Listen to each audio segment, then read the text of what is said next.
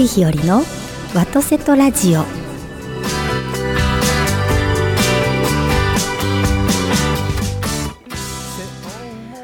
おはようございます。森日和でございます。今週も神戸 FM ギグ。覚えてくるの忘れましたビリーさん。どうもおはようございます。どこに書いてないんですか書いてますよ。今週は、今週も、はい。えー FM ギグ神戸幸せ発信局よりお送りします。でもいいですし、はい。今週もはい。FM ギグ幸せ発信局神戸ステーションからお送りします。書いてます書いてます。これ読めばいいんですよ。読めばいいんですよ。は今週も FM ギグ幸せ発信局神戸ステーションよりお送りいたしい。あ、ますそうそうそうそう。よくできましたですね。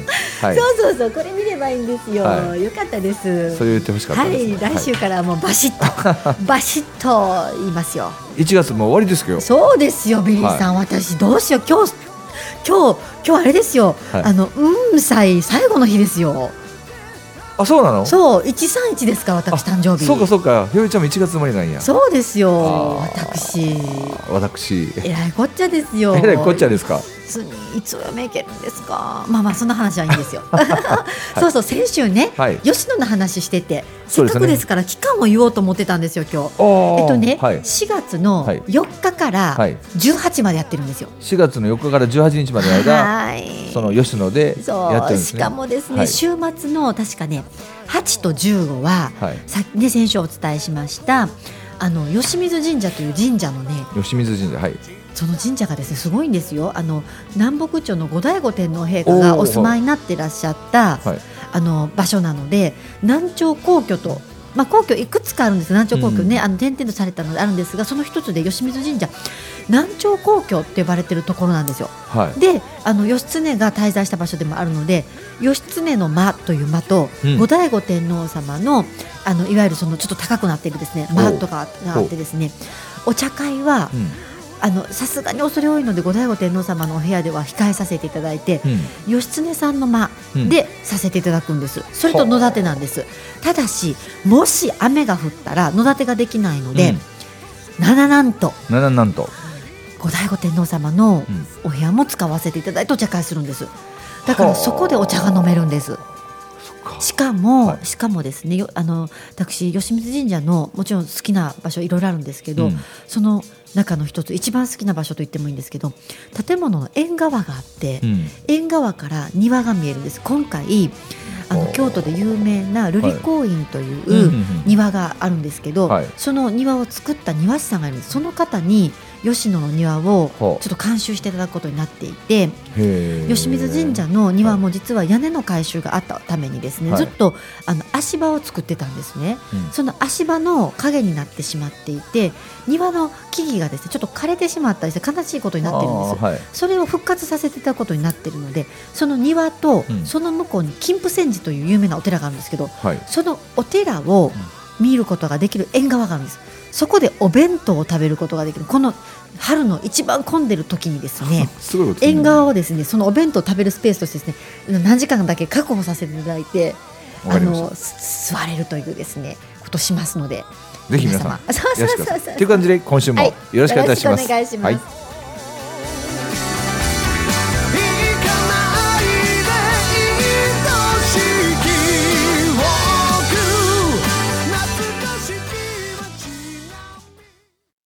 FM ギー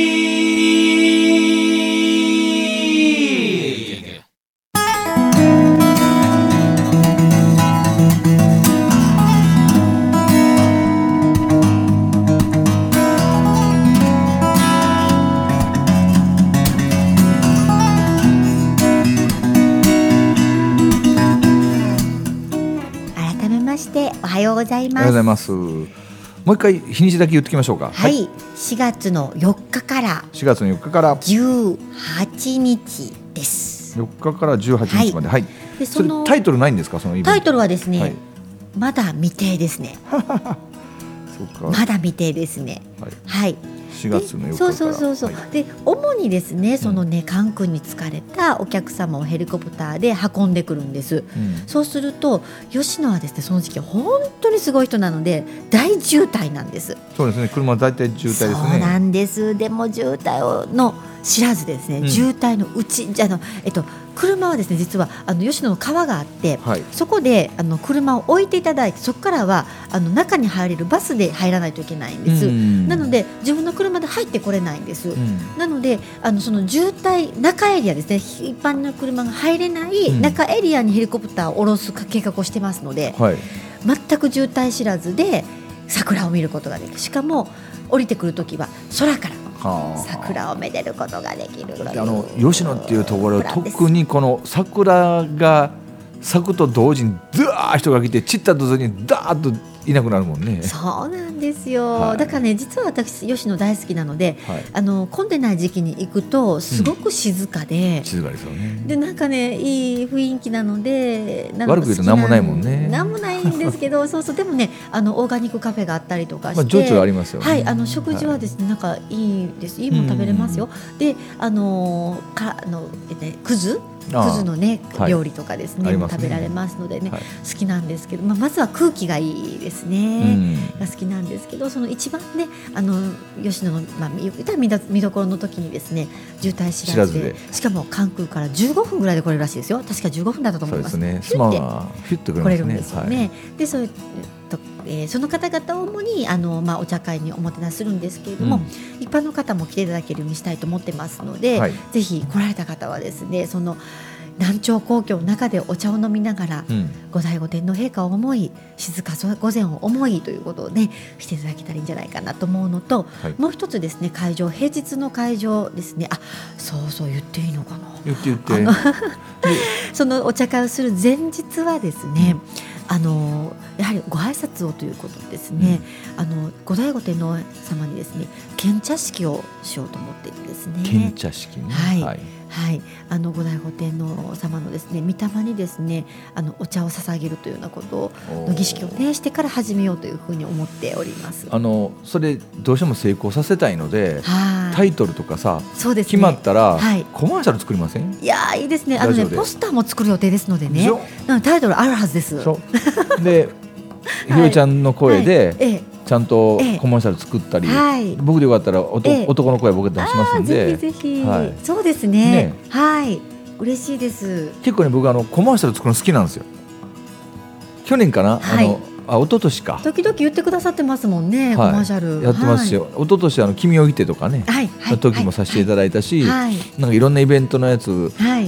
えーそれこそ誰だっけな、えー後藤先生とはい。鎌村真由さんのやつもさせてもらったりとか、えーうんああいうの好きなんで、そうですね、ぜひじゃあお願いします。なんかねこう、ん。ななんかそういう桜のイメージの曲をかけながら、うん。それこそ桜っていう曲があったと思うんで,、うん。でそれを聴きな、かけながらバックにかけながらひろりちゃんが語ったりとか僕が語ったりとかあとうちのパーソナリティいっぱいにいますんで。ぜひお願いします、でいろんな番組の前後にコマーシャル流してたら。そうですね、うん。いろんなね番組ね見てはいらっしゃるファンの方々にも聞いていただけますね、そうそうそうそう、コマーシャルだとね。でみんなで吉野に行ってね、はい。ひろりちゃんを一体、はい。どんな人か見に来ようと。そうですね、はい。帽子とサングラス被ってますから。はいいると思うので 着物着てとかね。帽子とその間はやっぱり着物？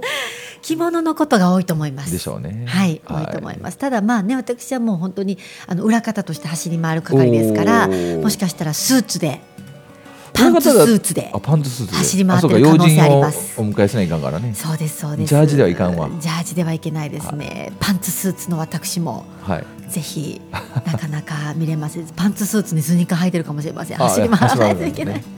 です。でもね、あの先ほどもね申しましたようにね、本当に素敵な先生が来てくださるので、お茶の先生がですね、もう大和なでしことはこういう人でしょうっていう方がですね。にその人のこともコマーシャル言ったらどうですか。そうですね。でね許可さえもらえたらそうですね。ナイナイさんっていう方がなんとなんと来ていただけて、えーで皆さんぜひお茶を飲むならこの方に入れていただいてとかなんかそういうコマーシャルあったらね。はい、そうですね。楽しいじゃないですかはい。はいでね、お菓子もやっぱりね、あのお菓子を運ぶのを今どうするかっていう打ち合わせをしておりましてね。はい。やっぱりお菓子あのあのー今考えてるのはもちろん京都からうんということと、あと和歌山のねことももっともっとアピールしたいと思っているので和歌山にもいい和菓子屋さんがあってえですね吉野の近く結構あるでしょ和菓子屋さん。わ吉野もあります、ねなのでこの2週間いろんなね素敵なお菓子を運びたいと思っていて、うんその運ぶ手段を今いろいろと考えていてですねはい、もう吉野のねお菓子だったらすぐね運べるんですけれども。なのうんでそういうお菓子も楽しみに来ていただけたら嬉しいなと思いますし、もうね野立の時に僕やったことあるんですけど、はい。渋滞がある時にはあのバイクではい、あ運ぶのがいいですよ。本当ですね、そうですね。バイクですね。バイクがすごくいいですよ。三四台で部隊を。ダーッと行ってね。ね、はい。渋滞知らずですね。あいいですね、はい。そうなんです。毎日ねあのできればねあのやっぱりお菓子和菓子はそんなに日持ちしないものですから、毎日違うお菓子を楽しんでいただけたらいいなと思っていていいんじゃないですかね。はい、そうなんです。そしてですね、あの今この吉野の大茶会はあの大大茶会になったんですね。大茶会になっちゃったんです っていうのはですね、やっぱり秀吉さんが大茶会が吉野なので、ああそうなんだ。そうなんです。あの有名なですね大茶会がそれで吉野で大茶会の時に使われた、はい。あの屏風とか。あの茶箱といいますかねあのおはい弁当箱みたいなのとかっていうのがまだ残されてるんです吉野に。ほうほうほうほう。なのでそれであとはですねその時に作られたうんあのお庭があって、うん。そのお庭はですね今あの竹林院さん群峰園さんというですねあの素敵なあのお宿があるんですけれども、そちらの庭なんですねが残ってるんです。でもそれもですね庭師さんが見た見たところですねあの、えー千利休さんが作られた時のお庭からやっぱりある程度庭師さんが何回か、はいうんなんまあ、世代が変わってますので入られて、まあ、別物になってしまってますねということなんです。でもその庭師さん一人一人の思いもあられるはずなので千利休さんが作られたお庭として残ってるんですが千利休さんの思い、うん。そしてそれぞれ各時代において手を加えられた庭師さんの思い、うん。そして今ねあの関わってくださる庭師さんの思いうん。すべてを生かした庭作りをしようということでですね、なので庭をめでるということも楽しんで見に来ていただけたら嬉しいなというふうに思っているんです。で今準備段階なのでまだ庭が触られてない庭を私たち見てるわけなんですね。なのでそのお庭でもこれは今度は夜ですね。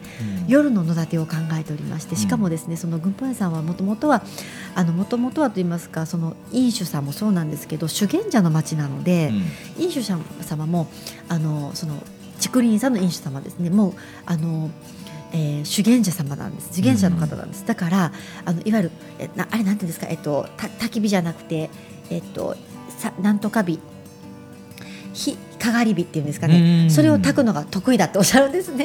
うん。なので野立ての時にはその修験者の方々があのくべてくださると言いますかた炊いてくださうるん。火の元でできるかなと思っておりまして、そういう幻想なうん。中でそして水鏡ですよね。庭にはあの池があるんですが、うん。昼間見る池と夜見る池は全く違うんですね。昼間見る池は単なるもう浅い池なんですが夜は桜が映し出されて、うん。鏡の向こうにまた別の世界があるかのように遠く遠くまで深いお池のように見えるんですね。それもぜひ見ていただきたいと思うので素晴らしいお庭を見れながら夜の野立ても見てそして平日の昼間うんですとか土曜日の昼間はですね近くにあの重要文化財になっている建物があってそこにお茶席がまたすごいお茶室がすごいんですね、はい。白雲荘っていうんですけどそちらもお貸しいただけるということになっておりますのでそのお茶室のお茶も楽しいんです。なのでそう思いますとお茶を習ってらっしゃったお茶にお詳しい方は、うん。白雲荘の建物を見ていただきたいというふうにも思いますし、はい。もう本当にあのお庭をめでてということを楽しまれるのであれば、うん。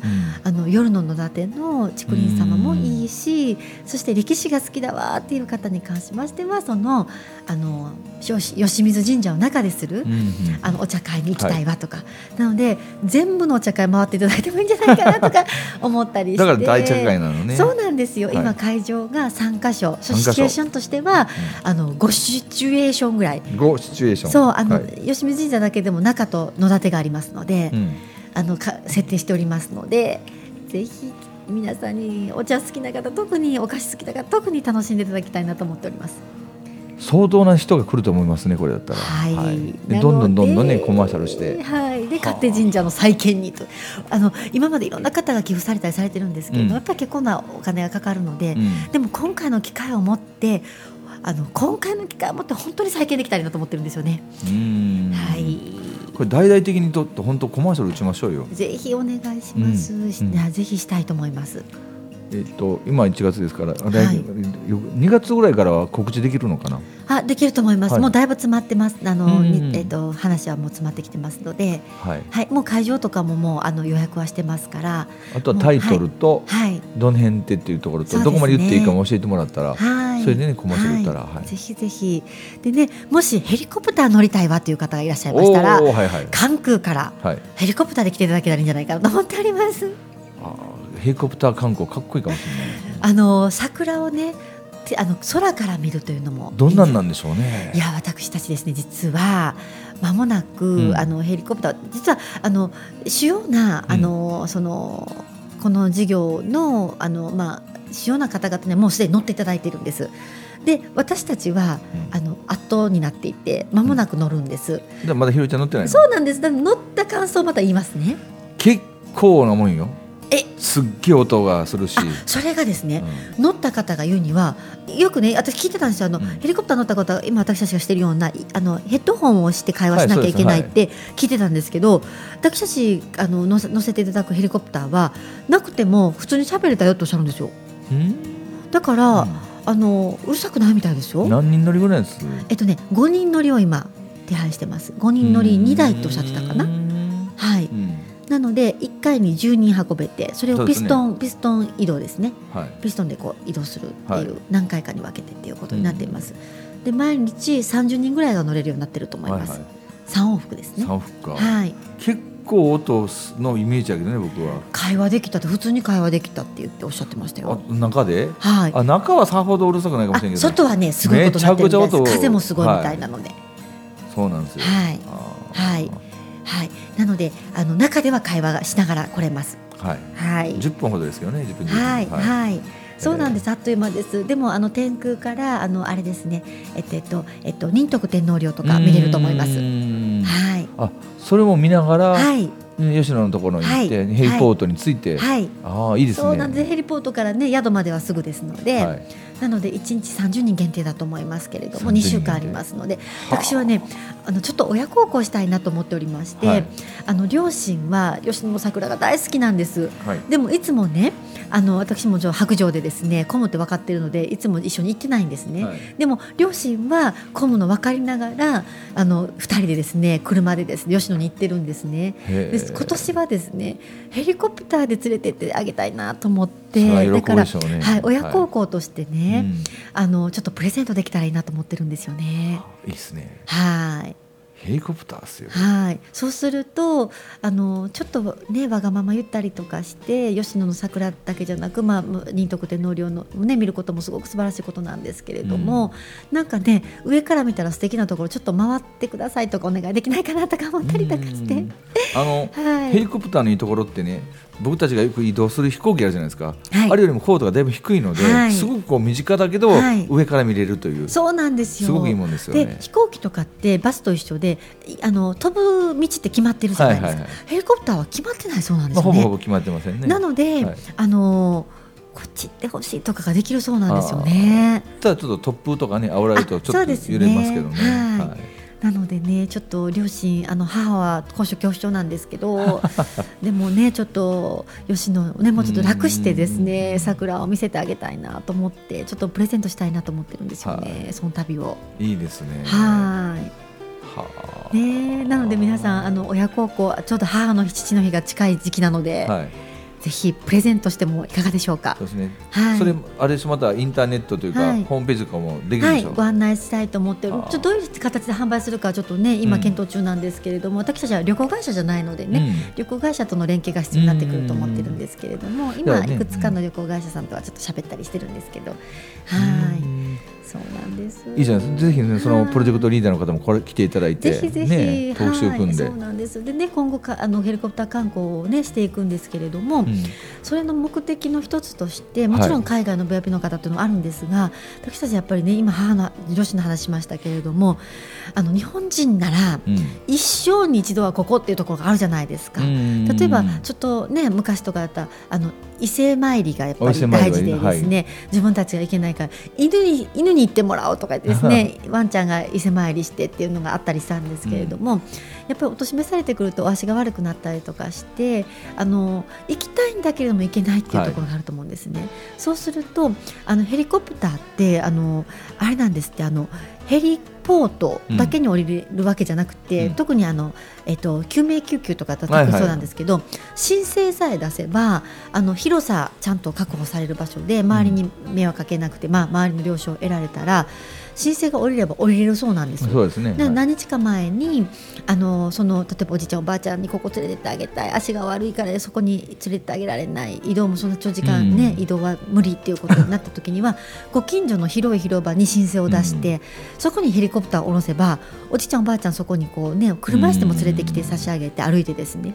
それに乗せて差し上げたら熊野も行けるし、うん。お伊勢さんも行けるし、吉野も行けるし、うん富士山見れるしみたいな、う ん一生に一度ここは行きたいと思ってらっしゃるおじいちゃんおばあちゃんを連れてってあげるっていうことができるかなと。そうね。あと腕がいいパイロットだったらずーっと停止できるからね、ヘリコプターは。はいはい、はい。乗った方がおっしゃるにはその方はあのアメリカに住んでたので、うん。アメリカって結構交通手段とか観光にヘリコプター使ってらっしゃるそうなので、乗ったこと何度かあると、でもアメリカのパイロットの方ってとても乱暴だったみたいで とにかくしんどいし怖かったっておっしゃるんですけど、日本のパイロットの方とても上手だったっておっしゃってらっしゃって。もうねあの飛び立つ時もふわーっていう感じでうん。降りる時もふわーっていう感じでとっても楽でしたよっておっしゃってたのでだからあのきっと心地いいと思います。ですね。はい。一度乗ってきてね、その感想もねまた教えていただいたら。言います。もう間もなく乗りますので私。高いとこ大丈夫なの？実はですね。新えなんかなんだったっけな、な電車苦手だったよね。あ電車ダメなんです、はい。実はですね、はい。高所恐怖症なんです。でですね何がダメってねあの一直線に続いてる階段がダメなんですよ上に？はい、後ろにね何かがないと落ちそうな気持ちになるのでろ階段登れないんですよ。はい。なので例えば明治明治天皇陛下の御陵、うん。あれダメなんです私まっすぐの階段がダメでですね。横にですねあの女坂というかですねこうあの遠回りできる道があってそっちからしか登れない。うん。でであの、えー、何ですか上、えっと、和歌山にも上倉神社だったかな、うんあるんですけどそこも一直線でダメなんです、うんでも横から険しいあの道があってですねそっちから登るっていうことができるので高所恐怖症なんです基本的には。でもヘリコプターは大丈夫な気がします飛行機が大丈夫なのでああでしょうね。あまりにも高く上がりすぎるからっていう説もあるけどね。あとはもう本当に飛行機はですね落ちないというふうに信じてるので、はい。逆に乱気流が大好きみたいな。乱気流、もう気流が乱れれば乱れるほどなんかワクワクするみたいな。そうなのね。はい、なのでヘリコプター大丈夫だと思ってるんですが、ダメかもしれません。観覧車がダメなので。あ観覧車ダメなんや。ダメなんです。観覧車怖いんです。じゃあせっかく彼氏ができても乗れないね。あのね、はい。ロマンティックな観覧車にはならないですね。無理やろうね。ギはい、ャー、うわーもう動かないでって言ってじっとしててくださいってなります。こので観覧車以外でロマンティックなシチュエーションになりたいと思います。そうやね。まあまあヘリコプターはどうなんでしょうね。ね、もう乗ってみないとわからないですけうんど、はい、でも今後ヘリコプター乗る機会増えると思うのでね、やっぱりそんなこと言ってられないですね、高所恐怖症とかね。ねはいもうちょっと身近なものになってくるかもしれませんねヘリコいプターも。やー今までねやっぱりねあのあの景色の遊覧とかでうん使うことはあったみたいなんですけど、あの交通機関としてのヘリコプターっていうのは盲点だったみたいで。でもやっぱりね今後の交通インフラというかですかね、はい。あのとしてはとても重要な役を担っていくんだろうなというふうに思ってますね。なんとなくねヘリコプターの事故とかすすぐこうスポット当たるけど結局車の事故は、まあ、そのあるためにこうなんていうかなテレビとかであんまりそんなに全部しないじゃないですか。そうですね。はい、数が少ないだけだったんで、はい。ある意味だから僕は航空手段の方がはい。事故とか少ないっていうふうにあはい。はい。聞いてますけどね。本当にあの聞きましたのはその私たちがまあねあのヘリコプターを出していただくところというのはですね、あの事故率が本当になくてですね、はい。であのヘリコプターで事故する時というのはあのいわゆる取材とかなん、うん。あのでもしくはまあ人命救助はやむを得ないんですけれども無茶したう時ん。に落ちるそうなんです。なので無茶しなければはい。安全だそうなんです。そして安全な装備も結構今浸透しているみたいで。